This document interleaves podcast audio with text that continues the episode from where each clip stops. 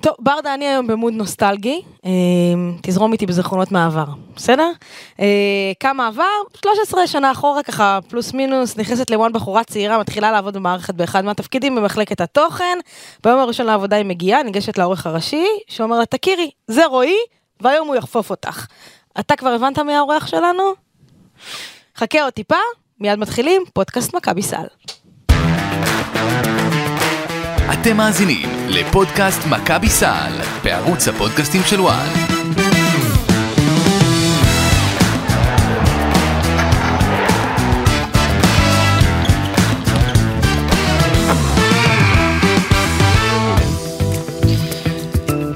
טוב, אה, צהריים טובים אה, ברדה, אתה הבנת צהריים מי- מצוינים, מה זה הבנתי? האמת היא שלרגע חשבתי, התכוונת לזיזי טריפו, אני כאן הולך כאן ב- בגבעת חלפון כבר, מתחיל לחפש לי סרג'ואים למיניהם, ופתאום אנחנו כאן עם חתיכת אורח, אז כן, אז למי שלא מכיר, אה, רועי גלדסטון, סמנכ"ל התקשורת והדיגיטל של מכבי תל אביב וקבוצת הכדורסל. צריך להגיד, אה, מכבי פלייטיקה תל אביב, כבר דובר, אז נלך יאללה. על הרשמיות עד הסוף. אה, איך זה לחזור לפה? קודם. כל, אה, יש חבר'ה שלא יודעים שאתה בכלל התחלת... נכון. כמה צעדים ראשונים שלך היו פה בוואן. נכון, נכון, לגמרי. בדיוק כשהגעתי לפה, וככה קיבלתי פלשבקים, אז uh, מיד פתחתי את הפייסבוק שלי ואת הפלאפון, ונזכרתי שהאחיין שלי, שהשתחרר בכמה שבועות האחרונים מהצבא, uh, לקחתי אותו לפה לסיור באולפן ובחדר רדיו, הוא כזה זעתות, אני לא זוכר, הוא היה קטנצ'יק, ו... ולקחתי, הראיתי לו פה את כל מה שיש, וזה, והוא הוקסם מה- מהפרומטרים ומכל מה שיש פה, ואמרתי, וואי, עבר באמת הרבה זמן.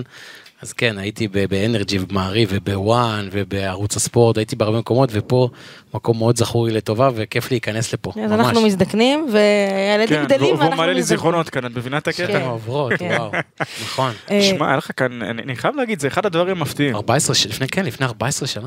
הוא עכשיו נזכר ב-14 שנה, ואני נזכר שרק לפני איזה חודש וחצי בערך, ביום אחד הוא בא מודיע על כל השחקנים של הסגל, למחרת הוא מודיע שהוא כבר מכר את כל המנויים. עשה לעצמו עבודה קלה, מה אתה רוצה? לא, כאילו קיץ קצר. נתת חופשה. קודם כל, אתה יודע, אתם יודעים, הקרדיט באמת לצוות, אה, עשו, יש צוות אה, גדול ומאוד משמעותי אצלנו במכבי, ובאמת עשו עבודה מאוד מאוד טובה בקיץ הזה.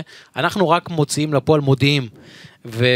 ודואגים לנראות, אבל באמת מי שעושה את המשא ומתנים, מי שעובד מהר, מי שמקדיש מחשבה, זה כל המעטפת והצוות המקצועי, ובאמת מגיע להם את, את כל הכבוד. אנחנו אה, רק רו- מנסים שזה ייראה כמה שיותר טוב, ונקווה שזה גם באמת יצליח, את זה נדע בסוף הדרך. טוב, אה, צריך להגיד, אתה יודע, קיץ, הקבוצה ככה מתחילה סימנים של התעוררות, אז אנחנו מנצלים את הקיץ להביא לפה אה, אורחים אה, מ- מ- מהצד השני, גם, גם צד האימון, כמו שאבי אבן היה אצלנו, גם הצד ככה של הבקסטייג', ש... ש... שאני יודעת שאת האוהדים זה מאוד מאוד מאוד מעניין. אה, החבר'ה האלה מאחורי הקלעים של, של קבוצה, של מנגנון כמו, כמו מכבי תל אביב. אה, וגלצון, אתה עשית את את המעבר הזה בין העולם אה, של התקשורת, ה- ה- להיות כתב, ללהפוך להיות דובר. אה, אתה גם מעביר על זה הרצאה בקורס של תקשורת ספורט, אני יודעת. אה, אה, אנחנו ככה עובדים שם ביחד, צריך להגיד.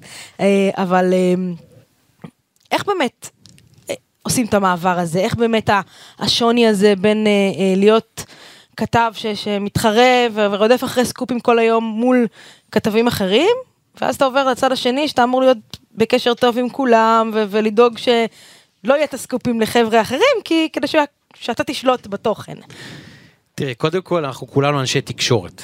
ואני חושב שבתור אנשי תקשורת, הרבה מאוד uh, תחומים בנוס... בתקשורת מעניינים אותנו. ואנחנו מחפשים אתגרים ומחפשים לחוות כמה שיותר דברים ולגעת בכל מיני עולמות.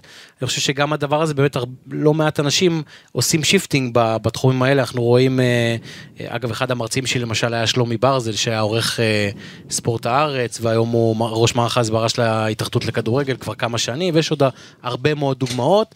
אז, אה, אז, אז, אז זה באמת איזשהו משהו ובאמת ברגע שאתה חי את העולם הזה אה, של להיות ריפורטר ולחיות בשדה אז, אז גם כשאתה עובר לתפקידים אחרים בטח לתפקיד כזה אני היום סמנכ"ל תקשורת ודיגיטל ועוסק הרבה בדוברות גם אה, מן הסתם אז זה נותן לך הרבה מאוד כלים.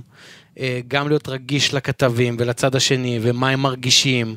אה, אני תמיד מכבד מאוד אה, עיתונאי שמגיע אליי עם סיפור, אני הייתי בצד השני, יבוא לעיתונאי עם סיפור, ככל שיהיה, במרכאות, כן, אולי לא, יכול, לא הכי סימפטי ככל שיהיה, אבל תמיד אני אכבד אותו ותמיד אבקש את התגובה ואני אתן לו ויבדוק וישמור את זה בשבילו כי זה הסיפור שלו. ואני חושב שהרגישות הזאת בתור מי שהיה שמה נותנת לי הרבה מאוד כלים בתפקיד שלי היום. זה, זה היה איזשהו, זה היה מעבר שהוא קשה או די חלק? אה, נתקלת ככה בדרך, נשאל אה, את זה, אם נתקלת בדרך באיזשהם קשיים, באיזשהו, אתה יודע, אולי איזשהו סיפור אפילו שאתה יכול לספר לנו, שכאילו פתאום אתה אומר, רגע, אה, זה, אני, לא, פה זה הצד של הכתב, אבל רגע, עכשיו אני בצד השני. קודם כל, בין לבין גם ישבתי קצת בבית, וגם היה לי איזשהו... אה, בדיקות אפילו לשנות לגמרי לפני ש, שעשיתי את המעבר הזה, אה, אבל בכל עבודה יש את הקונפליקטים שלה ואת הקשיים שלה ואת, ה, אה, ואת הדברים שאתה צריך לעשות ביום יום. אבל, אבל אני חושב שזה היה לי יחסית טבעי, כי נשארתי פחות או יותר בעולם מהצד השני, אבל עולם שיש לי היכרות איתו. אז, אז הרגשתי יחסית בנוח מההתחלה. תקשיבי, זה, זה אחד הדברים. כשמסתכלים על, אה, על המסלול שכל אחד עובר בעולם התקשורת, ואת אומרת, זאת אומרת, כן, אולי היה כאן, אצלו זה פשוט היה באהלן אהלן. נכנס כאילו- לנעליים והתחיל לרוץ. כן, זה ההגדרה של hit the ground running. רועי, איזה קבוצה הולכת להיות מכבי השנה? אתה כבר כמה שנים, אתה מכיר את המערכת, אתה מכיר את ה... יש תחושות בכל קיץ שהחבר'ה מתחילים להגיע ולהתאמן, אה, איך התחושות הפעם? ככל שעוברות השנים אני מבין שאני לא יודע כלום. ושאני יותר, יותר ויותר אה, לא יודע. אמ, יש לי תחושה מאוד מאוד טובה. אני חושב שנעשתה הרבה מאוד מחשבה בבניית הסגל.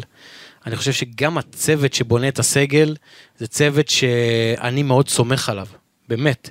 אה, כל אחד מהזווית שלו, אם זה ניקולה, ודייוויד בלאט שהצטרף, ואבי אבן ויאיר, ועודד קטש. וזה אנשים שאתה אומר, שאתה חושב, אתה אומר, אלה האנשים שאני רוצה שיבנו את הסגל.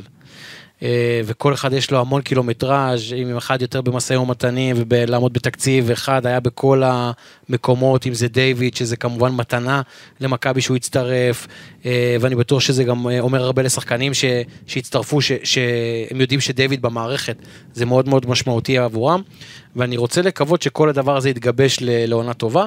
אני כמובן צריך, אני תמיד מזכיר גם לעצמי שאנחנו קבוצה חדשה לגמרי, והדברים האלה לוקחים זמן. אני תמיד אומר במירכאות אין גלות. אה, יש צוות מקצועי חדש, חוץ מהעוזרים נועם ופרקינס, אבל מאמן חדש, עוזר מאמן חדש, שחקנים כמעט כולם חדשים, חוץ מרוב הסגל הישראלי, אבל הזרים חדשים, אז זה לא מיד אה, יכול להתחבר, מה גם שיש את הנבחרות, ורק בשלב מאוחר תהיה לעודד את כל הקבוצה. אז צריך פה סבלנות, וצריך פה אורך רוח, ובאמת אחד הדברים שלמדתי גם בעבודה כל השנים בתחום, וגם בשנים האחרונות שאני נמצא אה, במועדון הכדורסל מכבי תל אביב, זה שאין קסמים, יש תהליכים. אבל אני מאוד מאמין בתהליך שקורה עכשיו, ואני אופטימי מאוד. אין קסמים, אבל תראה, הקבוצה לא הצליחה שנה שעברה, צריך לשים את הדברים על השולחן. אמנם הייתה אה, הגעה אה, להצלבה, הצלחה. נושאים, זה לא רלוונטי, כן רוסיות, לא רוסיות, כנראה שזה היה קורה גם ככה. איבוד אליפות זה כישלון למכבי תל אביב, ועדיין, אחרי שנה כזאת, sold out במנויים חודשיים וחצי לפני שמתחילה העונה. אמ, איך אתה מסביר את זה? אתן לכם פה סקופ, אנחנו גם sold out בתאי הצפייה. אה, שזה גם אה, אומדן עסקי מאוד מאוד חשוב. אז איך אתה מסביר את זה? אתה יודע, זה, מה, זה קהל שבוי, זה, זה, זה ההחתמות החדשות, איך אתה, מנקודת המבט שלך, יכול להסביר דבר כזה? תראי, אנחנו, קודם כל בספורט אה, עובדים בהצלחה או כישלון. ואגב, גם אנשי תקשורת, או שיש לך נבל, או שיש לך גיבור, נכון? אבל האמת שאתה חי את החיים, ואתה נמצא בתוך הדברים, אתה מבין שהחיים הם איפשהו באמצע. זאת אומרת, גם בשנה שעברה, שחד משמעית לא לקחת אליפות ולא לקחת גביע, אוי ואבוי. אבל עדיין, לעשות רבע גמר פלייאוף ביורוליג, ולעשות ניצחונות ולתת רגעי אושר לאוהדים שלנו, כמו שהיו בשנה שעברה. וזה מנצח את ריאל מדריד ואת מילאנו, ופעמיים את ברצלונה, פעם אחת ב-24 הפרש, בברצלונה מול שער, אז באמת אחד הניצחונות הכי גדולים שהיו. זאת אומרת, גם בעונה הזאת שהייתה לא טובה במובן הזה, היה רבע גמר פלייאוף, הייתה עונת יורו ליג טובה, היו הרבה דברים חיוביים והיו הרבה מאוד רגעי אושר אה, לאוהדים שלנו, וגם אני חושב שההתנהלות בהרבה מאוד דברים הייתה טובה, והקהל יודע להעריך את זה, והוא יודע אה, להעריך גם כשלא הולך את הניסיונות, וכמו שהקהל הגיב טוב בקיץ הזה, אף אחד לא יודע מה יהיה, אבל הקהל שלנו וגם המפרסמים מגיבים טוב מאוד למה שקורה, לתהליכים, למחשבה, להביא את דיוויד, לצרף אותו למערכת, אה, להביא את, אה, את עודד, אני חושב שזו החתמה מאוד ראויה, זה משהו שהקהל יודע להעריך והוא מצביע ברגליים. תשמע, אתה מדבר כאן על מונחים של הצלחה וכישלון, כאילו זה איזשהו קוד בינארי של 1 ו-0, אבל זה לא באמת ככה. זאת אומרת, זה כמו שאמרת, יש לך מצד אחד, כמובן, יש את האובדן של האליפות והגביע, אבל יש כאן איזה שהם דברים ש... שהם גם כזה מאחורי הקלעים, בוא. הרי הייתה תקופה שאומנם לא אמרו את זה בגלוי, שהתקציב פשוט היה חייב לרדת כי לא היה באמת ברירה, זה היה משהו שהגיע מלמעלה מהמדינה. ההכנה שפשוט לא הייתה. שזה אחד השלבים הכי חשובים, אבל זה איפשהו נבלע בתוך כל המארג הזה של, שהדבר הזה שנקרא עונה, עונה של מכבי תל אביב. נכון, יש הרבה פעמים סיבות טובות לדברים שקורים, אבל אני גם מבין את זה שהרבה פעמים את האוהדים זה לא מעניין. באמת, נכון, היה את נושא רשת הביטחון. אז, צריך... אז זה בדיוק העניין, זו השאלה. ו... איך דווקא בתוך כל הדבר הזה, כשיש את כל, ה... את כל האפור ואת כל הדברים שבין לבין שכן יכולים לבוא ולהסביר למה זה נחשב הצלח... הצלחה או כישלון, ואז לקבל את הדברים בפרופורציות שהם, שהם צריכים להתקבל, עדיין אתה נמצא במצב שתוך כלום זמן מכרת מנויים, וזה אחרי עונה ש... כמו שאמרנו, לא הייתה מי יודע מה טובה בסופו של דבר. קודם כל, אני צריך, צריך להזכיר, אמנם את אה, האליפות האחרונה הפסדנו, לא לקחנו אליפות, אבל ארבע שנים אה, רצופות לפני זה לקחנו אליפות, ובשלוש השנים האחרונות פעמיים עלינו לפלייאוף ביורוליג. אני חושב שהיו פה שחקנים באמת שמציתים את הדמיון, אה, ואתם מכירים סקוטי וקווינסי ודריק ונייט וולטרס, ולהחזיר את עומרי כספי הביתה, ולפתח את דידי ואת זוסמן, אה, וגם ג'ייק וג'ון, שמבחינתי כמובן ישראלים לכל דבר ועניין, ואנשים מאוד התחברו אליהם ואוהבים אותם, ורומן סורקין שהוא פרויקט נהדר, שרק הולך ומתעצם, אני חושב שהאוהדים מבינים את זה, מתחברים לזה, אה, הם רואים את המאמצים, אה, ולכן אני חושב שהם מגיבים כמו שצריך.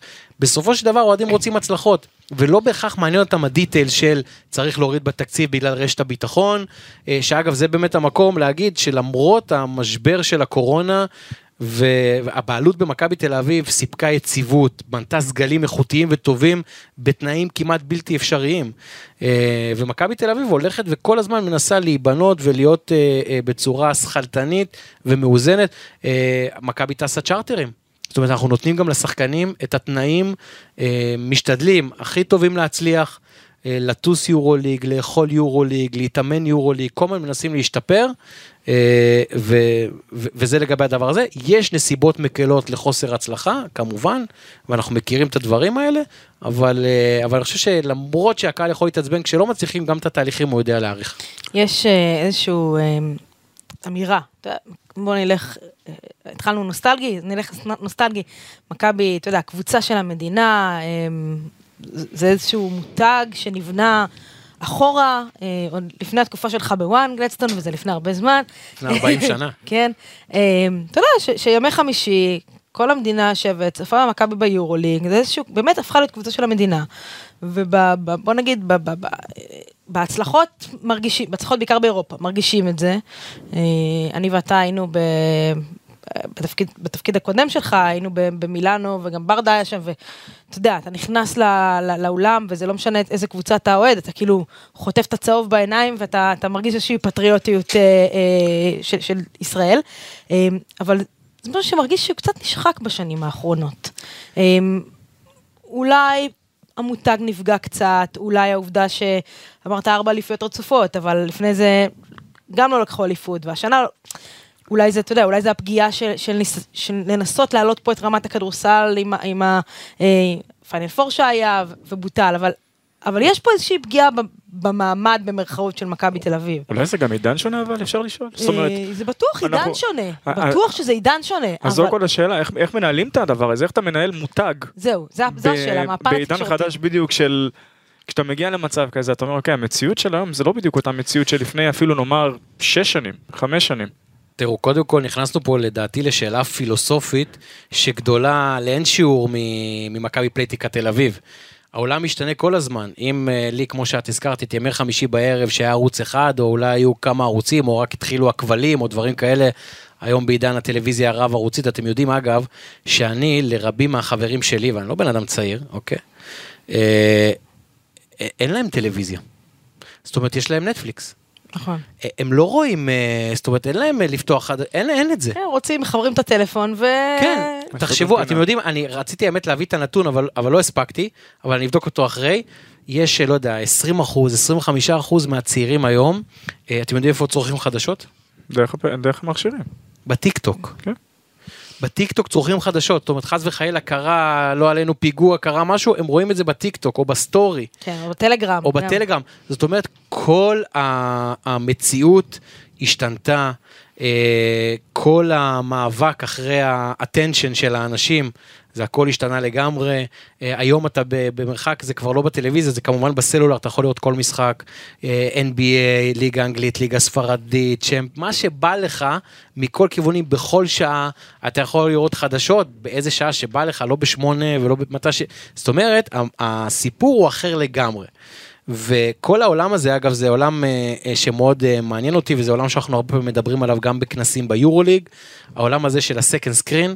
היום, אתה, רוב האנשים צורכים גם סדרות מתח, אגב, אפרופו, וגם ספורט עם, עם המכשיר, עם הפלאפון ביד. נכון. ואם פעם היה, היה, היית בשקט אה, כשרואה, יש איזה משחק שמעניין אותך ואתה מרוכז, אז אני עדיין הרבה פעמים ככה, אבל היום אנשים, תוך כדי המשחק, אה, מסתכלים בפלאפון. נכון, נכנסים לסטורי, נכנסים לטיקטוק. נכנסים לראות, זאת אומרת, אם, היום למשל, אחד מהדברים שאנחנו מנסים לעשות כאסטרטגיה זה ה second screen, זה הרבה, הרבה מועדונים עושים את זה, בזמן המשחק, סטוריז וטוויטים וטיק טוקים וטלגרם ושאלונים ולהפעיל את הקהל, כי אנחנו פשוט מבינים, אם פעם היו 24 שעות ביממה, היום אנחנו מבינים שיש יותר, אולי אפילו יש 48 שעות ביממה, כי אתה כל הזמן מחלק את uh, תשומת הלב שלך.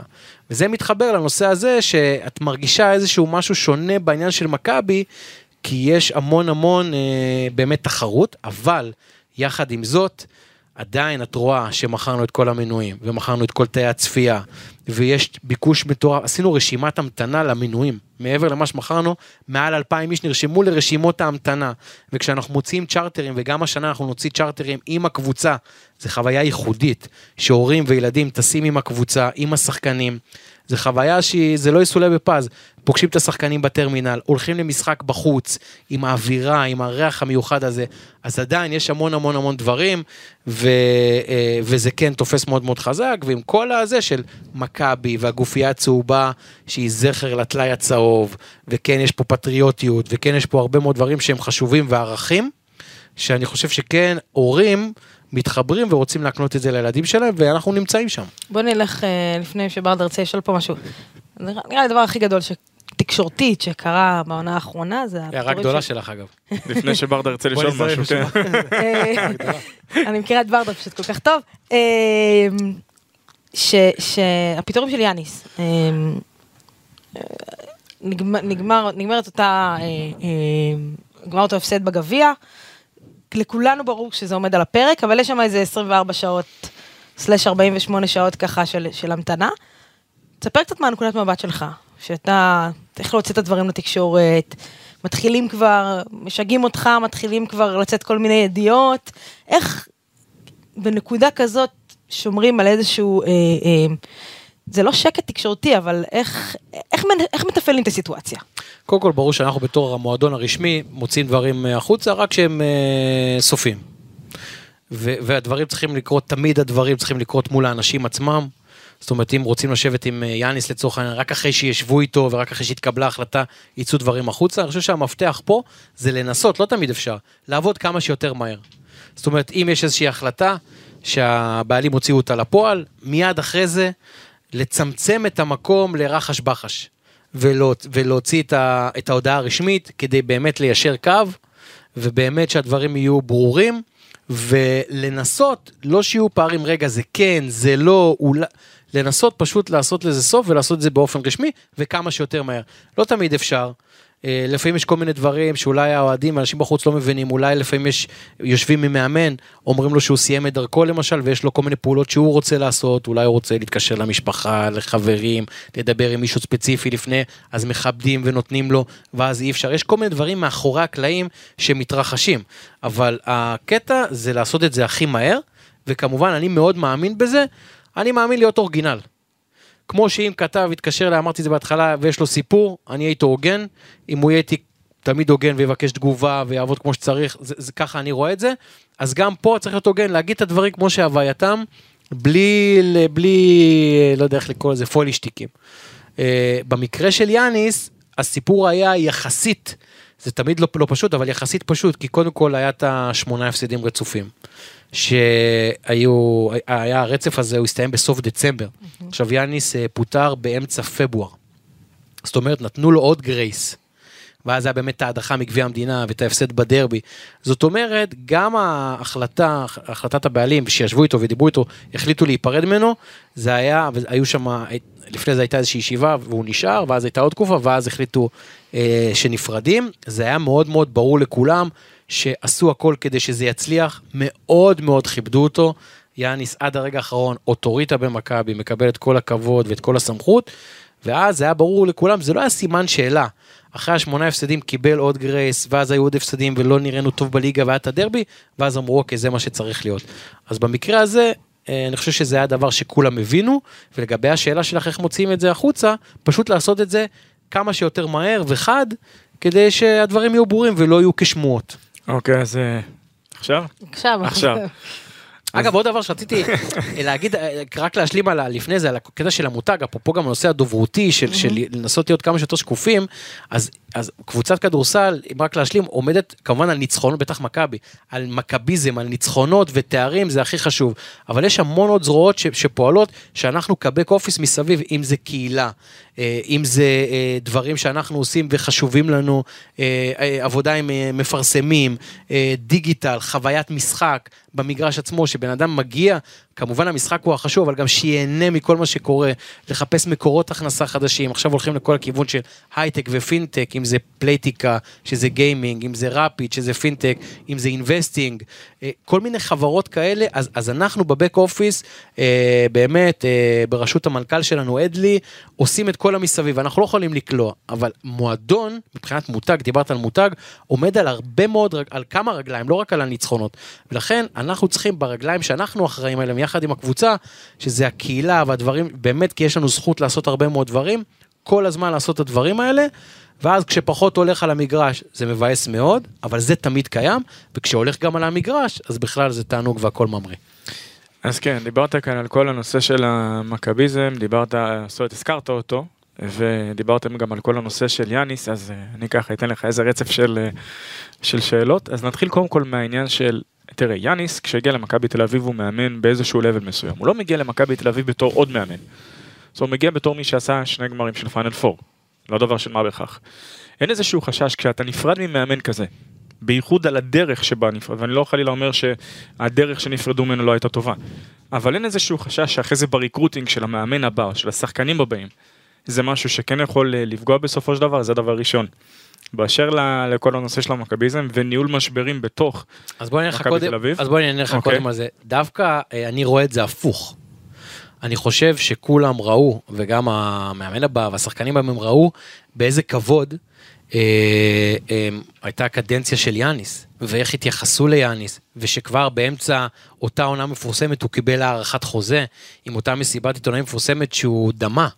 ואיזה יחס הוא קיבל מהקהל עם הדגל פריסה הענק שהגייט הכינו לו, וגם בסוף, שנפרדו ממנו, הוא באמת uh, קיבל את כל ההזדמנויות, שם היו שם לצערנו כמה שיאים שליליים ורצף uh, רע של הפסדים ביורוליג, ואז הפסדים בדרבי, ואז הדחה מגביע המדינה, וזאת אומרת, באמת זה היה uh, כביכול שכלו כל הקיצים. אבל לא היה איפשהו מקום לבוא ולהגיד, זאת אומרת, היו, לו את ה, היו את הדברים שקרו לו לאורך העונה.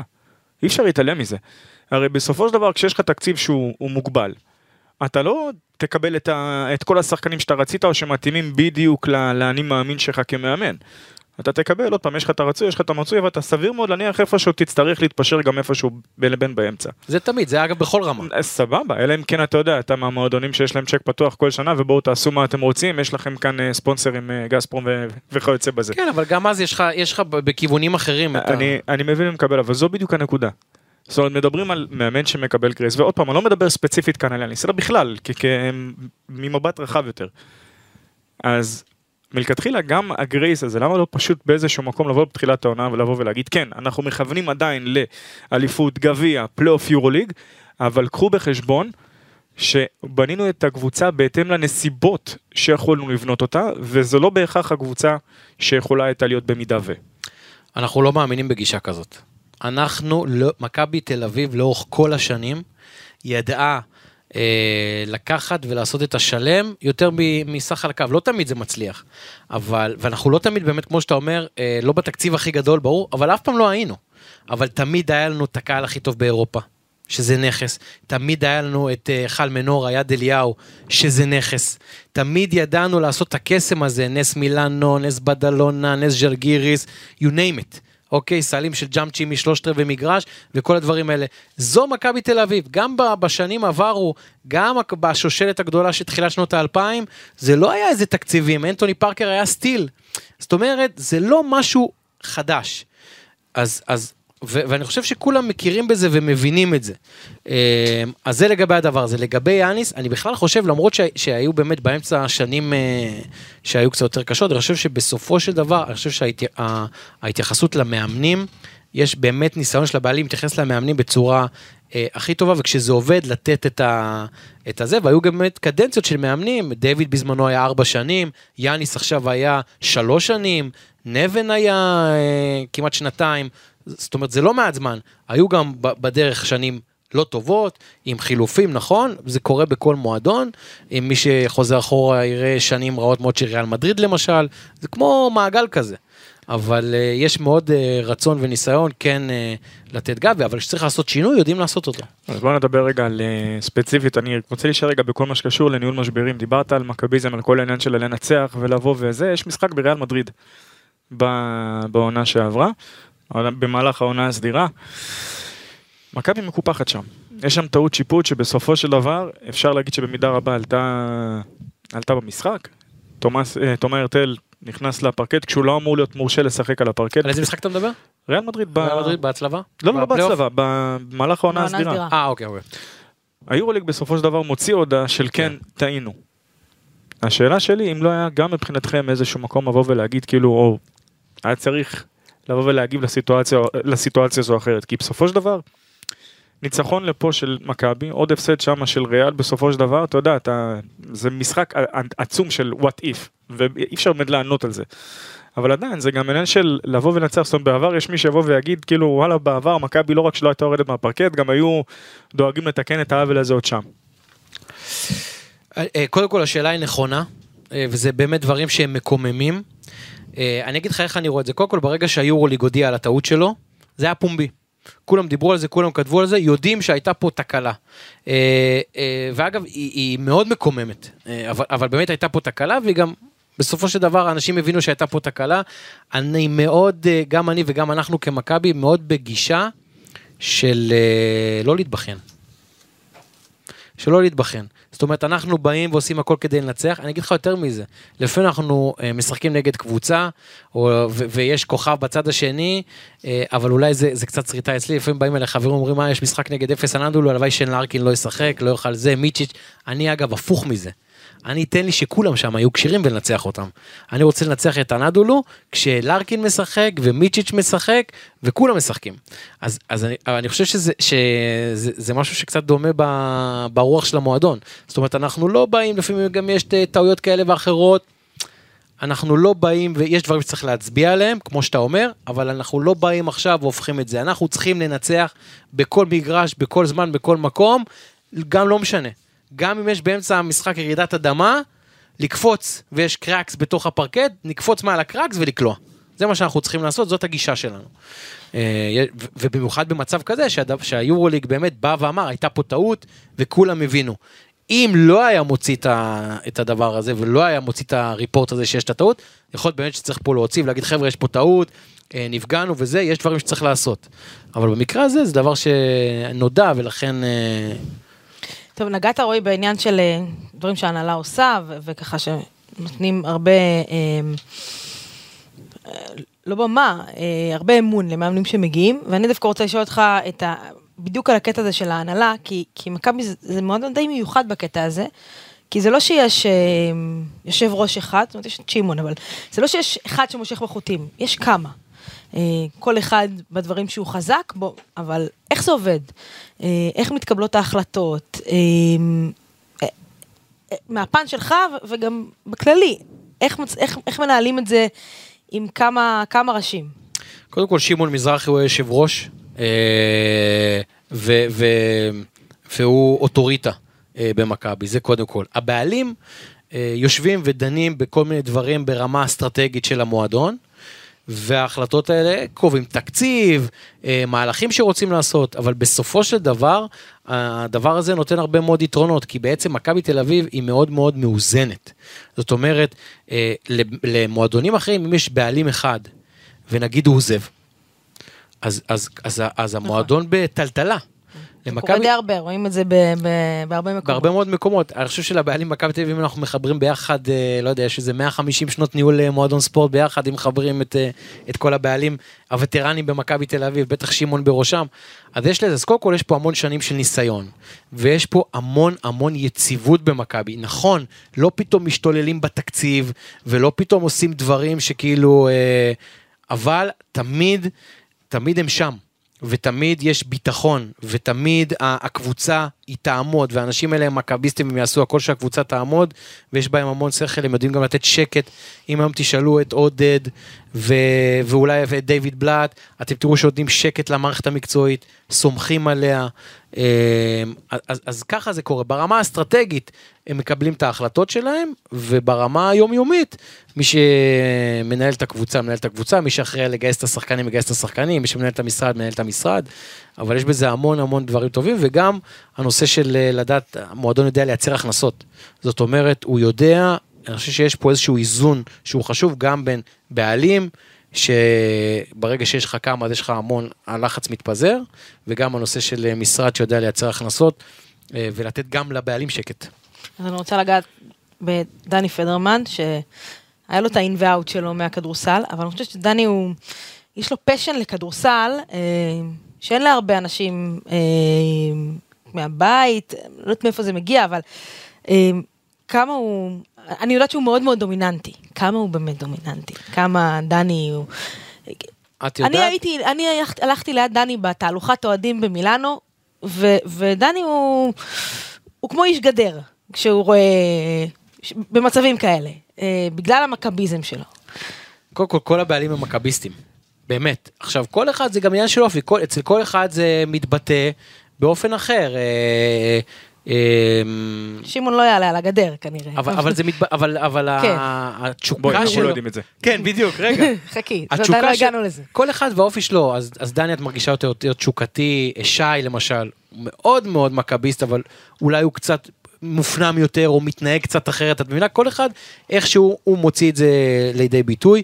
כולם מאוד מאוד אה, אה, תשוקתיים, אני חושב באותה מידה, ואגב, אני אומר לך את זה גם מזה שאני עובד איתם כבר כמה שנים, כולם דומיננטים באותה מידה. כולם אומרים את דעתם, כל, הם, הם מאוד מכבדים אחד את השני, מתחשבים אחד בשני. באופן טבעי, דני בעבר היה גם איזושהי תקופה בתפקיד של מנכ"ל. והדבר הזה שם אותו באור הזרקורים. ולכן לדעתי מאז שמים אותו בנקודה שכאילו יותר שמים לב אליו, כי הוא כאילו הוא שם את עצמו באיזושהי נקודה בפרונט. כי הוא היה מנכ"ל משותף אז עם אלי דריקס, הוא היה בפרונט, ואז נורא שמים לב למה שהוא עושה, מאשר אולי אחרים, שהם לא, אף פעם לא היו בפרונט, הוא בתור מנכ"ל אז היה במסיבות עיתונאים, קצת דיבר יותר בתוקף נכון. התפקיד, ואז שמו אותו שם, והוא כאילו כבר נשאר שם. אבל, אמ, אה, אבל, אבל באמת כולם מאוד מאוד פעילים, דומיננטיים, ולכולם יש תשוקה אדירה, וכולם חיים את זה ואוהבים את זה אה, מאוד. ממש מרגיש את זה. אז ככה, אני, אתה יודע, גילצון, כמה, כמה משחקים יצא לך להתלוות לקבוצה במשחקי חוץ?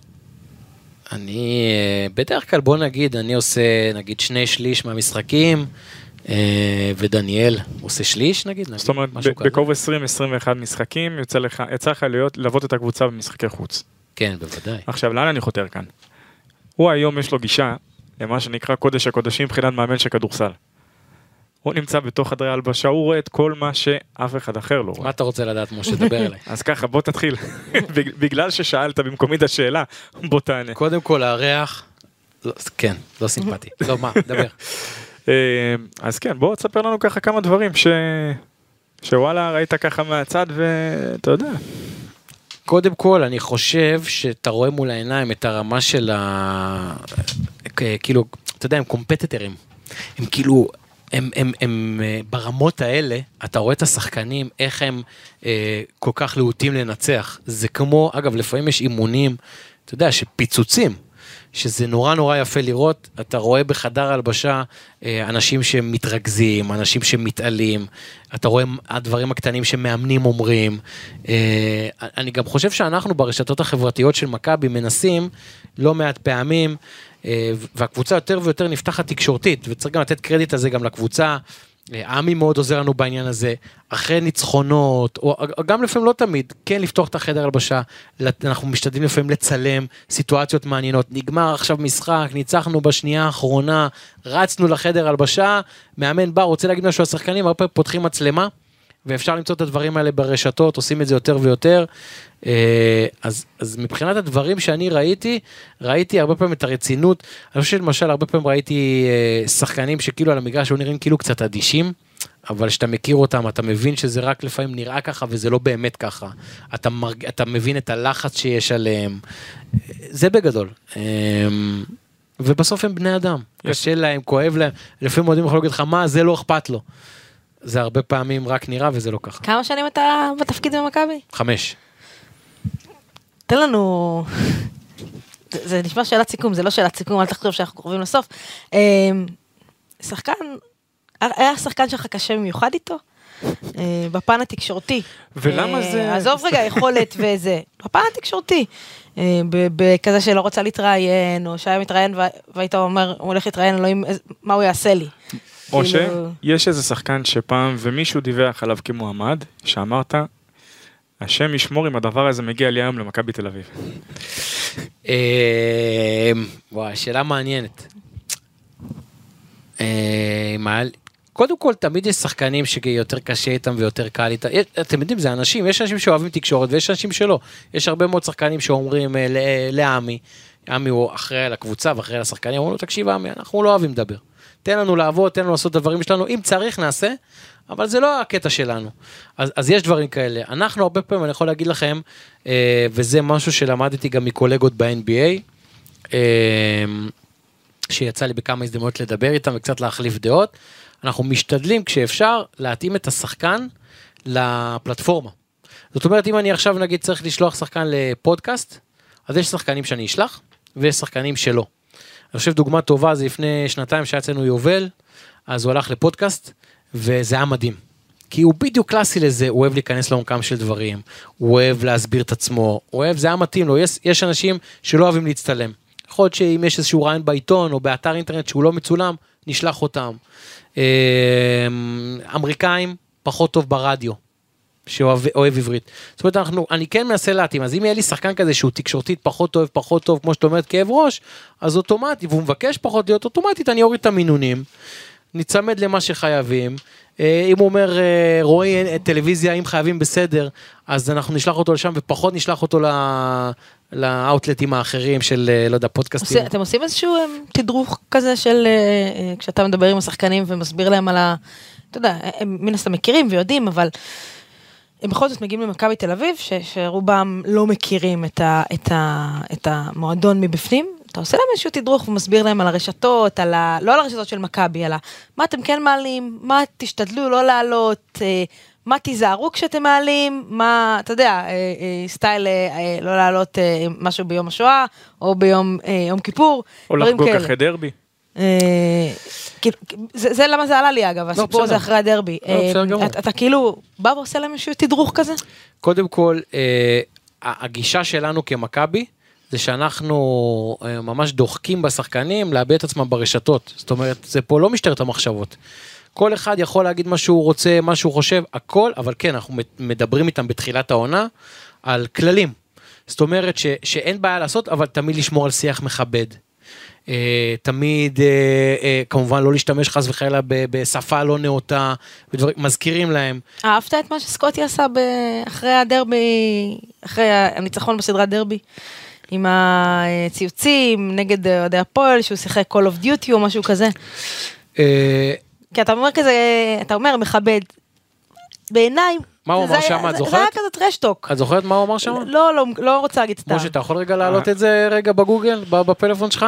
אז אתם כאן תמשיכו לדבר, אתה לא. תספר לנו בינתיים אה, על הפעם שהרגשת שהשחקנים באמת קיבלו אותך, כי עוד פעם, אגב, כששאלת אותו על קודש הקודשים מקודם, זה כי בסופו של דבר, שחקנים זה וולפפק כזה. הם תמיד ביחד, זה, זה, זה דבר מדהים אגב מבחינה, מבחינה חברה, לא, לא עכשיו נעשה חקירה סלש חפירה אנתרופולוגית. לא, למה אני העליתי את הסיפור הזה? זה, תעלה, תעלה, דווקא, כי אמר רועי, כי אמר רועי שיח מכבד. אתה יודע, עכשיו, אפשר להתווכח על זה, אבל, אבל אני, אני חושבת שנאמרו שם, נבדוק, אבל בעטנו לכם בתחת או משהו כזה, שזה באנגלית כנראה נשמע יותר טוב ויותר מכבד מאשר בעברית, אבל השאלה אם זה כן מכבד להגיד את זה אחרי שניצחת בסדרה, או שכאילו, בוא תשמור על פסיליטי ואל תעשה. כאילו, אם אהבת את זה, אם... אם... Uh, אני באמת רוצה שככה נסתכל בדיוק מה היה זה, אבל אם אני זוכר נכון, היה שם ענייני uh, אולי יום השואה ודברים כאלה. אני חושב, נראה לי שזה, אני חושב שאוהדי הפועל תל אביב לא אוהבים את ישראל. נכון, היה משהו, כן. אוקיי, אז תראו, אה, הרבה, הרבה פעמים שחקנים אה, מגיבים למה שקורה במגרש, והם מבינים אה, שיש במגרשים, עוד פעם, כמובן זה לא משהו מכליל, אבל יש אה, חלק מהאוהדים ששרים שירי שואה אה, וכל מיני דברים כאלה, וזה כמובן דבר שמתנגדים, והם לא מצליחים להבין את זה. אז אם שחקן יוצא נגד הדבר הזה באמת, שהוא שיחק שם ב-call of duty או משהו כזה, זה בא מהלב שלו כמובן, זה לא מה שאנחנו, הם, הם כותבים ואומרים מה שהם רוצים.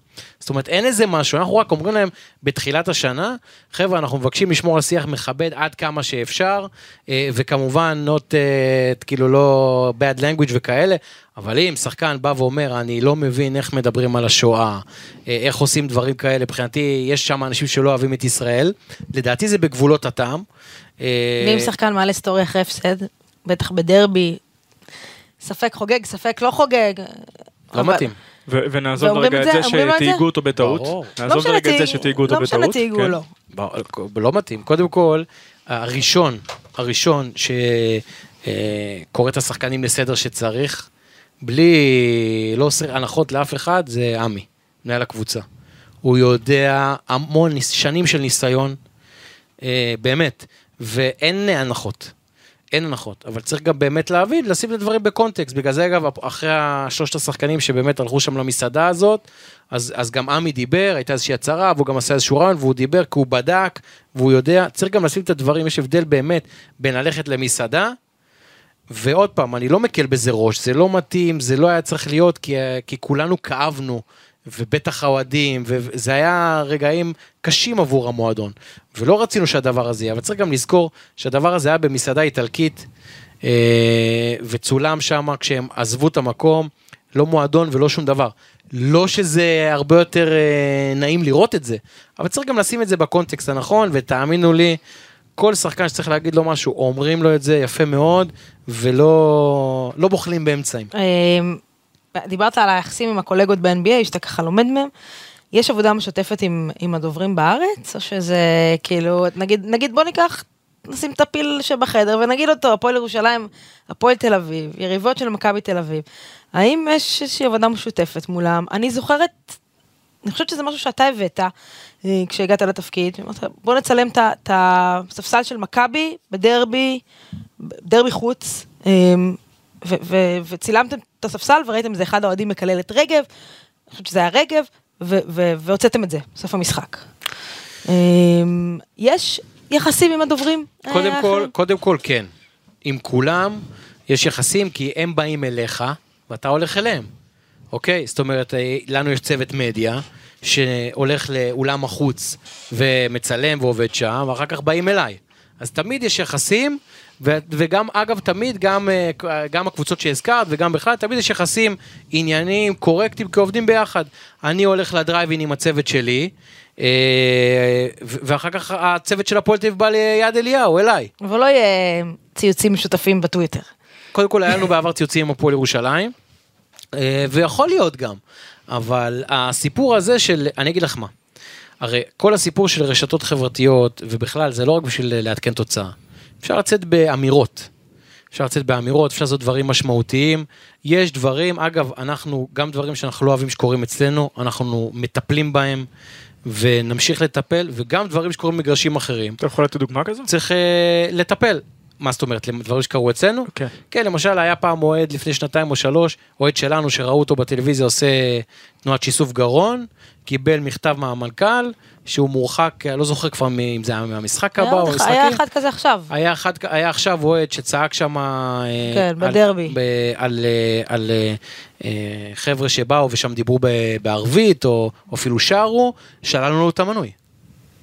שללנו את המנוי. אוהד, ואין אין דבר כזה, שללנו את המנוי, הוצאנו הודעה, דבררנו את זה, אין דבר כזה. ומה שאנחנו מצפים מעצמנו, אנחנו מצפים מאנשים אחרים. אז הרבה פעמים, מה שקורה, אה, בלי להיכנס לפרטים, קורים דברים במגרשים, ואז הרבה פעמים קבוצה אומרת, לא היה. אז כדי שאתה רוצה להציף דברים ולשנות את מה שקורה במגרש, לפעמים אתה צריך, אה, זה היה לנו מקרה, אה, זה מקרה שכולם מכירים, שבדרייבין, שפיזיותרפיסט שלנו, אחד האוהדים היה שם צמוד אליו ונתן לו איזה כאפה כזה על העורף, ואז בסוף המשחק, אה, אנשי הפועל תל אביב אמרו, מה פתאום? לא קרה. לא היה דבר כזה. אה, מכבי אומרים את זה, זה- הם משקרים. ואז היה צילום. במקרה כזה, אתה מוציא את הצילום. עוד פעם, זה לא מה שאנחנו אוהבים להתעסק בו, אבל יש נורמות במגרשים שחייבים לשנות. אני... אתה מאמין ש- שזה משהו ש... עזוב את הכאפה. סתם, זה היה כדוגמה. מכבי- נכון, מכבי תגיע לדרייבין. יפסיקו שירי השואה, יפסיקו לקלל את רגב, אה, יפסיקו לזרוק חפצים, כמו מה שקרה בסדרה האחרונה. אתה, אתה מאמין שזה יכול להשתנות כשמכבי מגיעה? קשה לי להאמין לצערי שזה יכול להשתנות, אבל דבר אחד שזה לדעתי כן חשוב, צריך כל הזמן לפעול נגד זה. כמו, עוד פעם, נאה דורש, נאה מקיים. אנחנו ראינו אה, אה, פעולה גזענית של אוהד שלנו, אין לזה מקום, קיבל מכתב ונשלל לו המנוי שלום. אז אתה מצפה שבהפועל תל אביב יעשו אותו דבר, אני- לא בפעולות גזעניות על, על שירי שואה? אני על- לא זה, ואני גם, ואני אני, אני לא, לא באמת, אתה יודע- את יודעת, שהם יעשו, שהם יעשו את שלהם, אבל אני חושב שאנחנו כולנו צריכים כל הזמן אה, לנסות לפעול, שיהיה בטוח במגרשים, שיהיה נעים במגרשים. אני מבין את הקשיים, אני מבין את ה... את ה... את ה... אה, זה, אבל, אבל יש דברים שאני חושב, זה בדיוק ההבדל בין אה, הנהלה ואוהדים. יש קו והבדל מאוד מאוד ברור. אה, בין הנהלה ואוהדים. הנהלה לא יכולה להתנהג כמו אוהדים. הנהלה חייבת to take action. עכשיו, זה קשה. גם לנו, עכשיו שללנו מהאוהד הגזען, אה, לא יודע, צריך להגיד לכאורה, לא לכאורה, מהגזען שללנו מנוי. זה קשה. זה בן אדם ששנים אוהד מכבי, רוכש מנוי, לא רצה, אבל זה לא מעניין אותנו. כי זה לא יהיה אצלנו. אבל, ו- וזה ההבדל בין הנהלה בין- ובין האוהדים. ואני חושב, אני כמובן לא, כל אחד אה, יסתכל על זה, אני חושב שהנהלה של כל קבוצה צריכה להיות, להיות, זה צריך להיות מאוד ברור, כולם יכולים לראות את הקבוצה שלהם ואולי לבוא מהיציע, אבל לפעול נגד. ברגע שההנהלה, שהיא הריבון מבחינתי, לא פועלת, או לא פועלת מספיק, או, או קורה משהו, ואני רואה שלא רק שהם לא פועלים, אלא אפילו לפעמים מסתירים, מתכ- מתכחשים לזה, זה מפריע לי, ואני רוצה שתהיה סביבה טובה לכולם, אגב, גם אצלי. אם תהיה אלימות אצלנו במכבי, אנחנו נעשה הכל כדי לעצור אותה, נצליח יותר, נצליח פחות, אני אומר פה אנחנו נעשה הכל. וזה משהו שלדעתי כולם צריכים לעשות. זהו, זה הכל. יש לך שאלה? אני? אה, טוב, לא, כי אני דווקא, גלדסטון מעניין אותי מאוד. אה, דיברנו לפני, באת קצת מעולם של כדורגל, היית כתב כדורגל לפני שעברת לכדורסל. אה, אגב, אתה רוצה לשמוע סקופ על גלדסטון? אה, יואו, נכון. אמרת, הוא סיקר את הפועל תל אביב. נכון. עכשיו, הוא בא מבית של מכביסטים, כן? נכון, גלדסטון? מה אתה מבית מכביסט? כאילו, היית- חמישי, יפה, אז מה, הוא היה כן. הולך לוולפסון, הוא מספר שהוא אוהד אה, הפועל רמת גן, נכון? קודם כל שתדעי, אני אה, גדלתי בשכונת בורחוב בגבעתיים, מי שיודע, וזה ליד המכתש, מכתש, נכון. ליד המכתש, ולמדתי בית ספר בורחוב, ואחר כך בקלעי. ואז ליד ש- הבית ספר. ליד הייתי ה- הולך הרבה, הייתי הולך הרבה, וגם היה שלב לדעתי שאפילו הייתי בכמה, כבר לא זוכר, הלאה, שהייתי אולי אפילו באיזה אימון או שניים, מהר מאוד הבינו שזה לא זה, אבל הרבה פעמים הייתי הולך למשחקים והייתי נהנה. אה, בקיצור, הוא הסתיר יפה את העובדה שהוא בא מבית שרואה מכבי וצופה במכבי, אוהדי הפועל לא לא שמו לב. אה, עכשיו למה אני עושה את ההקדמה ושואלת את זה? רגע, יש לך משהו למסור להם עכשיו אה, כשאנחנו לא, חושפים את זה? לא, בוא נמשיך. אני- אני חו- אני חושב שגם הם יודעים שתמיד בעבודה שלי הייתי הכי הוגן שיש. תשאל אותם. אין אה, אין דבר כזה אצלי. אני גם יודעת שאתה יודע, יש לך חבר טוב שבמכבי רגל גם עושה תפקיד נהדר. אה, יש את המותג הזה של מכבי רגל שבאמת עשה צמיחה בשנים האחרונות ו- וקפץ קדימה, אה, בעיקר באהדה של הקהל ובעניין שהוא יוצר. לי מרגיש קצת ש- שמכבי בכדורסל קצת נשארה מאחור בקטע הזה. אתה מסכים? תסבירי. שמכבי בכדורגל הפכה להיות יותר מעניינת ממכבי בכדורסל, וזה היה הפוך בשנים, אתה יודע, הצלחות, כישלונות, אבל פעם מכבי תל אביב הייתה, בכדורסל הייתה הכי מעניינת. ופתאום היום השיח של, של חובבי אוהדי מכבי בכללי, הפך להיות יותר על הכדורגל. אולי זה כי יש יותר הצלחות. אמ, אבל זה, זה בתחושה שלי. אה, אני לא מסכים, אני לא מסכים איתך בנקודה הזאת. הרי התחלנו, בתחילת הפודקאסט דיברנו מאוד על הנושא שאנחנו מהר מאוד היינו סולד אאוט מנויים, ומכרנו את הצפייה, והעניין שיש סביב הקבוצה ורשימות המתנה, אז אני מרגיש עניין מאוד מאוד גדול. אני לא חושב שזה בא אחד על חשבון השני, באמת יכול להיות שבאמת בעידן מיץ' גולדהר אה, ועידן ערן זהבי, באמת שהוא פנומן, אה, אז, אז יש הרבה עניין סביב אה, קבוצת הכדורגל של מכבי תל אביב, וזה מגניב, אני הכי מפרגן וזה מעולה. אני לא חושב שזה בא על חשבון, אני חושב שיש גם הרבה אנשים שבאים גם וגם. שהם מכביסטים ובאים גם לכדורגל וגם לכדורסל.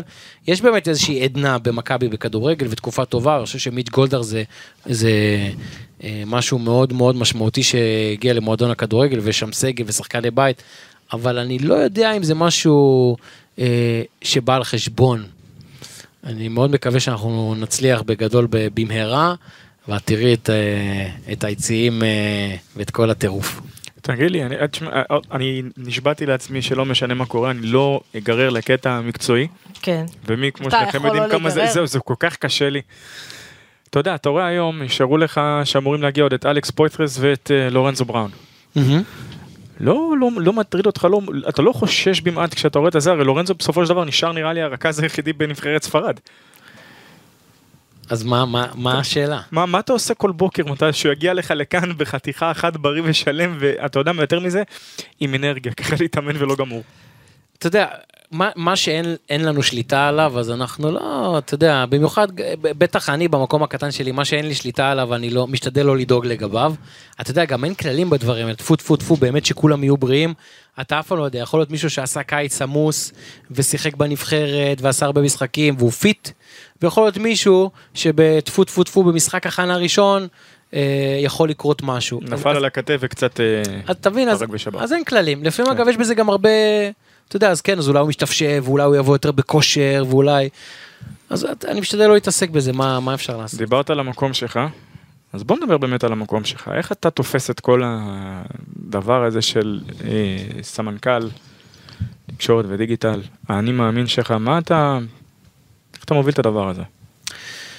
קודם כל, אני באמת חושב שאנחנו בעידן שרוב הדברים, אה, או רבים מהדברים, אה, ידועים. זאת אומרת, אנחנו בעידן הרב ערוצי, רשתות, אז זה, אתה יודע, היום אתה יושב, שחקן יושב בבר, כולם עם הפלאפונים, נכון? אה, שחקן שותה כמה משקאות בבר, אולי קצת לא נראה טוב, אולי פעם היה חוזר הביתה ונגמר, היום יש לך 200 פלאפונים שם. אז, אז אני מאוד מאמין ב, ב... אמרתי גם, להיות אורגינל. לבוא, להגיד, לומר אמת. אה, בעבודה מול הכתבים, אני מאוד מאמין בזה, רצים לטווח ארוך. אני מאוד מאמין במערכת של אמון איתם, אני תמיד אבקש מהם לבק... להיות איתי בקשר ולבקש תגובה, ואני תמיד אגיד להם אה, את האמת.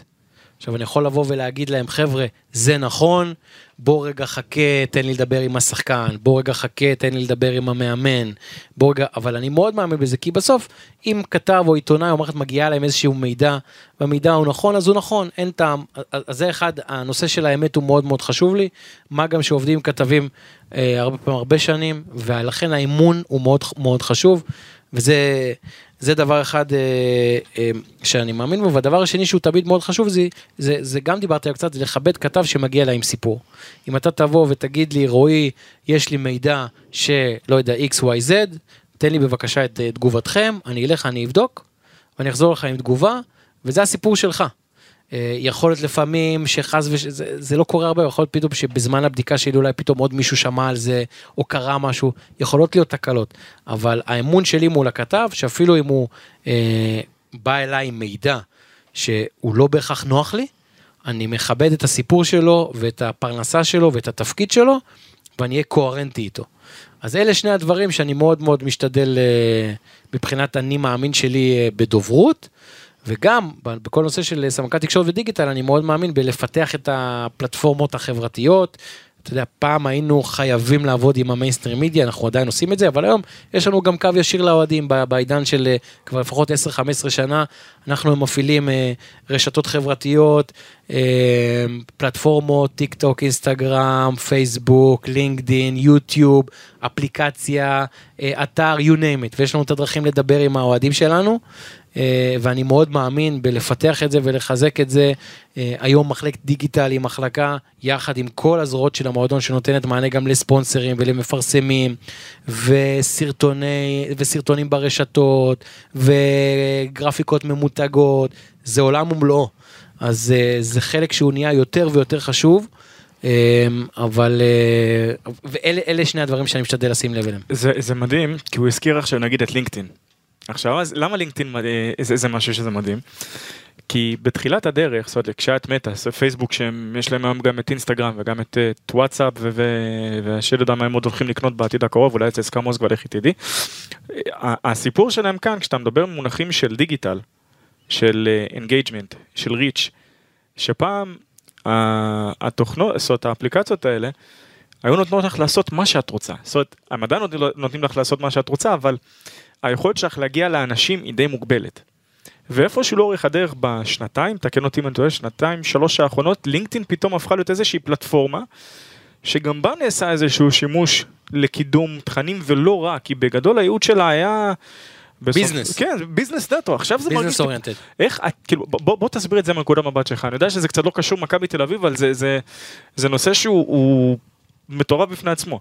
קודם כל אני רוצה לתת פה קרדיט גדול אה, לצוות, יש לנו את דניאל שחק שהוא מנהל הדיגיטל אה, ומנהל את כל הנושא של הסושיאל, ויש לנו את אור זיו אה, שהם עובדים על זה באופן צמוד. אנחנו משתדלים להתאים את התכנים, כל תוכן לרשת המתאימה. למשל בשנה שעברה נתנו דגש על האינסטגרם, היום למכבי תל אביב באינסטגרם יש 113 אלף עוקבים, ולא רק שיש 113 אלף אה, אה, עוקבים, אה, באמת גם האינטראקציות הן ברמה מאוד מאוד גבוהה, זאת אומרת הפוסטים אנחנו מקבלים הרבה לייקים והרבה מאוד תגובות, יש engagement. ואנשים אוהבים גם את התוכן שאנחנו מעלים, וזה גם מאוד חשוב, לא רק כמות העוקבים, אלא מה קורה בתוך הפוסטים.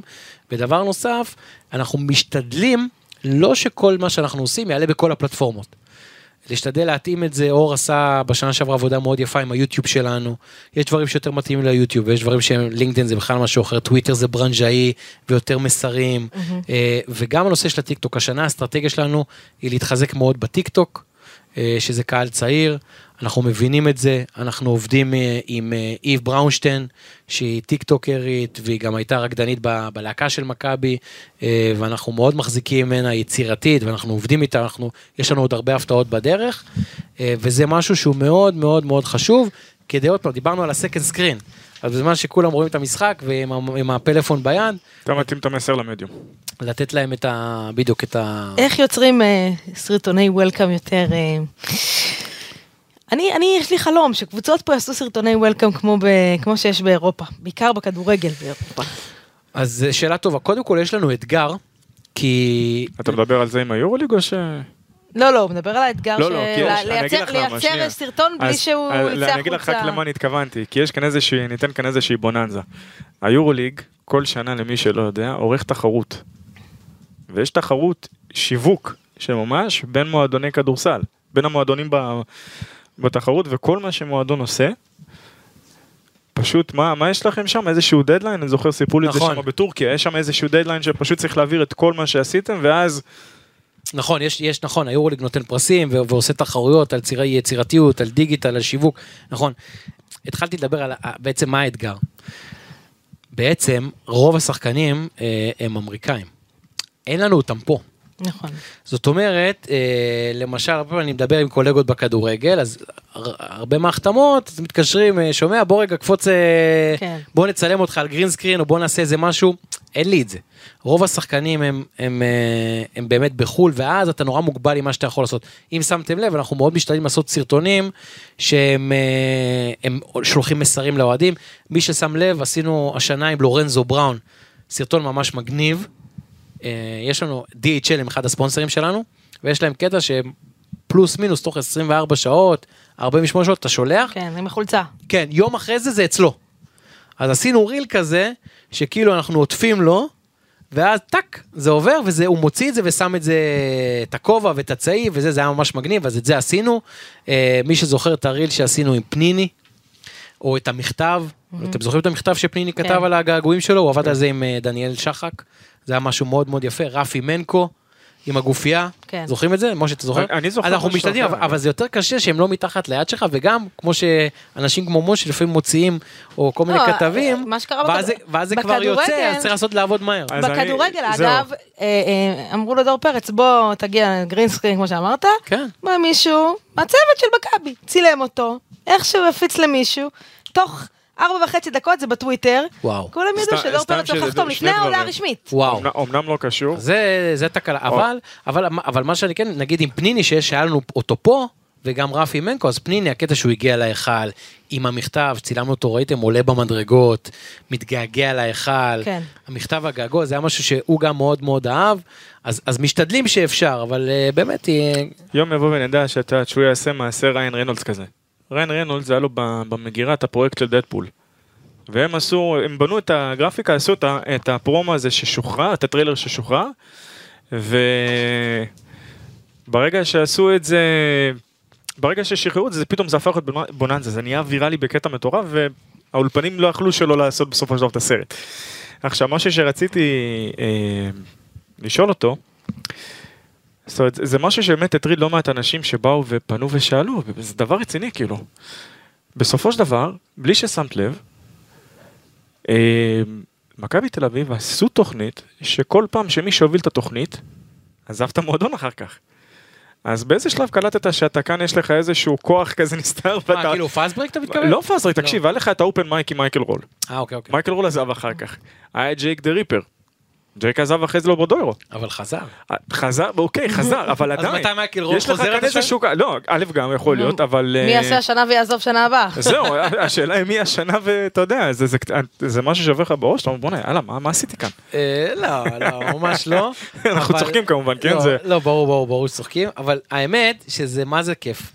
באמת, יש לנו אה, הזדמנות, הזדמנות כאילו להשתעשע ולעשות כיף ולהיות יצירתיים.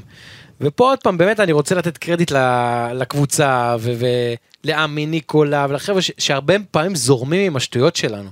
אתה יודע, open mic עם מייקל רול, Jake the Ripper, אנחנו באים, עושים לפעמים מצלמים שטויות וזורמים איתנו וזה כיף וזה fun, והיום זה חלק מהעניין. כי היום האוהדים מחפשים מעבר ל... אוקיי, המשחק הוא משחק, אבל מחפשים כל הזמן להיות, כל הזמן להיות, לראות את הלייבים, לראות את חדרי ההלבשה, לראות את הרגעים של הלפני, את הרגעים של האחרי. אה, אנחנו טסים עם הקבוצה. תמיד איש מהצוות טס עם הקבוצה למשחקים כדי להיות איתם בנקודות האלה של מה קורה במטוס ובאימון המסכם ופתאום מגיעים אוהדים לאימון. כל הדברים האלה אנחנו מתעדים אותם ו... ונהנים מזה ת- מאוד. תן לנו איזשהו אתגר. אבל משהו רציני כזה שאתה... ש- כן, לא לא איזה משהו כזה פשוט, אה, זה משהו סתם נכנסתי לחדר הלבשה, שחקן רדף אחריי. לא כזה. מה, אתגר דוברותי כאילו? כן. כן. תראו, אני חושב שיש אתגר דוברותי אה, בעצם אה, לפני שש שנים אה, אה, בעצם אה, כוננה הליגה החדשה של היורוליג. בעצם שש שנים כבר. כבר כן, שש שנים. ובעצם היורוליג החדש זה משהו, אה, זה אתגר. אגב, אנחנו אוהבים אתגרים, ואנחנו מחבקים את האתגרים, אבל הסיפור נהיה שונה לגמרי. אני לא בטוח, אגב, גם בתקשורת, לא, לא בטוח שלכולם ירד האסימון על השוני הזה, שפעם, אה, תמיד היה קשה להצליח ולהתקדם באירופה, זה תמיד היה קשה. אבל מאז שכוננה הליגה החדשה, שכולם משחקים נגד כולם פעמיים, האוהדים מרוויחים בענק. כל הכוכבים מגיעים לפה, ריאל מדריד, ברצלונה, אולימפיאקוס, כן, אבל- פנר, אבל הקבוצות כולם- פחות. כולם, אה, כולם באים לפה, ו- ו- ואתה, ואתה בתור אוהד מכבי נהנה באמת מהכוכבים הכי גדולים, אבל הסיפור נהיה הרבה הרבה יותר אה, קשה. תשמע, אה, בשש, שבע שנים האחרונות שאתה אומר מהרגע תן לו שהליגה... להגיד את לא, אני חייב, כי זה- נתון שהוא מעניין. הרי הייתי בפיינל פורים האלה, למעט אה, קלן בשנה שעברה, ובכל השנים הללו של הפורמט החדש, הייתה רק קבוצה אחת, שאתה יכול להחשיב אותה כסוג של, אה, של דארק הורס שהגיע לפיינל פור. אחת. אנחנו מדברים על ז'לגיריס אגב. כן, אה, נו. כן. תראו, הסיפור נהיה, קודם כל, הזכייה שלנו ב-2014 זכייה אדירה, אבל סתם למשל, רק לצורך הדוגמה, אה, ועשינו פיינל פור גדול, ונס הניסים במילאנו, ובאמת. אבל אה, למשל בעונה הזאת לא, לא פגשנו את אולימפיאקוס, לא פגשנו את ברצלונה, אם אני זוכר נכון, זאת אומרת, העידן הזה, שאתה, יש לך בהתחלה בתים, ואחר כך טופ 16, ואז אתה, העידן הזה נגמר. אז זה משהו שאני לא בטוח שאנשים כאילו ירד להם האסימון. עוד פעם, זה לא תירוץ מבחינתנו, זה עולם אחר, זה אתגר, יש לזה המון המון אפסייד, יש יותר משחקים, יותר כוכבים כמו שאמרתי, אבל האתגר אחר, היום במרכאות אתה לא בורח, אתה לא יכול לברוח מאף קבוצה. כולם כמו גדולים יגיעו לפה, ואנחנו כמו גדולים ניסע לשם, וצריך לנצח ולעבור, ולא נגיע עד הגמר כמו שבשנים עברו קרה, בלי, לי- בלי, במקרה בלי להיפגש. לא נגנוב אליפות. אני אף פעם לא, זה לא לגנוב, כי עדיין שאתה, גם ב- בעידן הקודם שלקחת אליפות, עברת הצלבה, סדרה טוב מחמישה, וניצחת שתי קבוצות. ב- ב- אבל אבל אם מגיע, אז מגיע עד הסוף. אבל בדיוק, אבל היום זה כבר סיפור אחר. אז זה משהו שנראה לי לא תמיד יורד האסימון, כי המון... זה נראה לי איזשהו אתגר.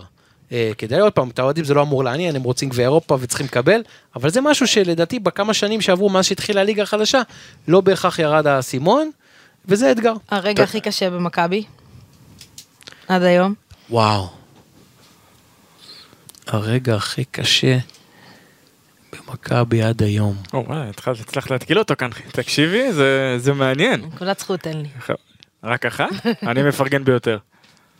אגב, בינתיים, אם כבר התחלנו, תן לו לחשוב. יש איזושהי. סכנה מקצועית עם כל הטיסות האלה, שכבר נחת, אתה לא זוכר איזה יום אתה נמצא? ללא ספק אה, אה, רגע קשה, ההדחה אה, מגביע המדינה שנה שעברה. הפסד בדרבי, בגביע המדינה. כן. הייתה נקודה מאוד אה, קשה. כי זה הכל היה ביחד, גם דרבי, גם זה, גם יאניס אחר כך, כאילו היה לך רצף של אירועים, או שזה משהו ספציפי, כאילו... זה, קודם כל, אני... אני... אתה, אתה, אני חושב שלאוהדים שלנו מגיע שיסמכו אותם. מגיע להם. זה אוהדים שאיתך באש ובמים, הם טסים, הם חוזרים, הם, הם באים להיכל, הם... ואז אנחנו שמים את עצמנו בצד, לנו היה קשה גם כל אחד כאינדיבידואל, אבל אתה מבין שהדבר הזה גורם צער לאנשים שלך. וזה משהו ש... אגב, כולנו, זה מדיר שינה מעינינו, הדברים האלה, וזו הנקודה מאוד מאוד קשה. רגע הכי מאושר? וואו, רגע הכי מאושר. וואי, היו הרבה. נבחר אחד. אליפויות, עניינים. תמיד שואלים את השחקן, את- שמעון, אה, מה האליפות הכי... רגע שאני זוכר, הניצחון בפנרבכצ'ה עם הדנק של אה, דני על אה, דתומה. זה היה כאילו וואו הרגשנו שהקבוצה מתחברת עשינו ניצחון ואמרתי כאילו איזה יופי. הייתה עונה ש... שגם הרגשתי שהולכת להיגמר באופן גדול בסוף הקורונה עצרה אותה. כן. הייתה עונת הקורונה אבל הרגשנו שיש סגל טוב ואתה רואה שגם איך דני מתפתח לך מול העיניים הדנק הזה וכל מה שהוא עשה ואתה מצליח בפנר ואתה רץ לחדר הלבשה שנייה אחרי למה רוצים שם להרוג אותך. וזה היה באמת אחד הרגעים הזה, וכמובן זכייה בתארים זה משהו שאני זה, ואני מאוד מקווה שיצא לי לחוות אה, בתור מישהו שנמצא היום במערכת אה, גביע אירופה, זה חלום שלי. יצא לך לדבר כבר עם דני, לפתוח איתו מאמצי שכנוע, אתה מנסה ליזום איזה מהלך להחזיר אותו למכבי, או שוויתרתם מראש, ל-10-15 שנה הקרובות? שוט שתיקה להסכמה. הסכמה על מה? זו השאלה. כש... אני חושב עלינו כאן על משהו. כשהוא היה ב... במשחק, באחד המשחקים הוא הרי היה לא מזמן כן, בעונה בריאל האחרונה. הוא היה, בהצלבה. אמרתי לו ככה לו, דני עזוב אותך NBA מה NBA, בוא תוביל את מכבי. 20 מיליון דולר ל... לא יודע. אני לא ב- ב- ב- במעמד הציע לו, קח 20 מיליון דולר איזה 8-9 שנים, נראה לי את זה אפשר לסדר. אה, מה ש- אתה צריך שם, עזוב אותך. נראה לי שהוא בא לו בקטע, תשמע דני, יש לי איזושהי הצעה בשבילך, אתה אי אפשר- אתה לא יכול להגיד לה לא. כן, דבר אליי, 20 מיליון דולר אתה חותם מכבי כן. תל אביב, בטח אין בעיה, לוחץ לו יד, רק לעשר שנים, כן? כן. מה, 20 מיליון דולר לשמונה שנים, בוא תוביל קבוצה לגביע אירופה, לא? טוב, אה, 28 אה, זה לא רע, האמת היא. לא רע כן. בכלל. אה. אני חושב שהוא יכול לעשות את זה בשנה עוד מעט, לא? תשמע, זה בעיה קצת. הכישרון של הילד הוא לא שלל זה- את זה אגב. זה לא- זה לא ילד. הופה, רגע, הוא לא שלל את זה. הוא לא לא שלל. אה, אתה- יודע שאם, אה, הוא לא צריך לדבר עם דני, הוא צריך לדבר עם מישהו אחר כדי להחליט את זה. האמת היא כן. כן. טוב, אה, גלדסטון וגם לא אני במעמד להציע לו את כן. זה בכלל. לי קל לדבר. אה, טוב, גלדסטון היה תענוג, תודה רבה שהגעת אלינו. תודה רבה לכם. אה, אה, ברדה תענוג כתמיד, אה, אנחנו, תודה. אני ורועין, ככה יש לנו עוד שלושה ימים לסבול את הדבר הזה שנקרא החופש הגדול, בזמן שאתה הולך לארוז לפראג, נכון? כן, פראג. אוקיי, בסדר. אתה מדי פעם בארץ גם, אבל נכון, משה? כמעט כמוך, הוא, כן, אני כן, אני, זהו, אני... דרכון מוארך. אני, חושב שאנחנו עדיין באמצע העונה, אני כאילו שואל אותה מתי המשחק הבא שלי, כאילו, אתה יודע, בשביל מכבי בזה, ב- ביורוליג וכזה, רגע, אני אמרתי. לו אתמול, תשמע, אני מחכה כבר לראשון לתשיעי, ולא בגלל שזה היום שאתה טס בו. אז... ואני לרגע, אתה יודע, חבר'ה, אבל יש פה הרבה דברים שרציתי קצת לפרס- קצת אה, לפרגן לחבר'ה של- לחבר'ה אצלנו, פרסום וזה, הגדלת הכנסות, השנה לא הספקנו את כל הזה. יכלנו להמשיך לדבר. צוות שלם אה, כן, שמניע את כן. המכונה. טוב, אפשר להמשיך. אה, טוב, אה, תודה רבה יש רועי, אנשים תודה טובים. במכבי, חבר'ה. אה, ניפגש תודה, בפודקאסט. אה, הבא, תודה לכם. ביי ביי.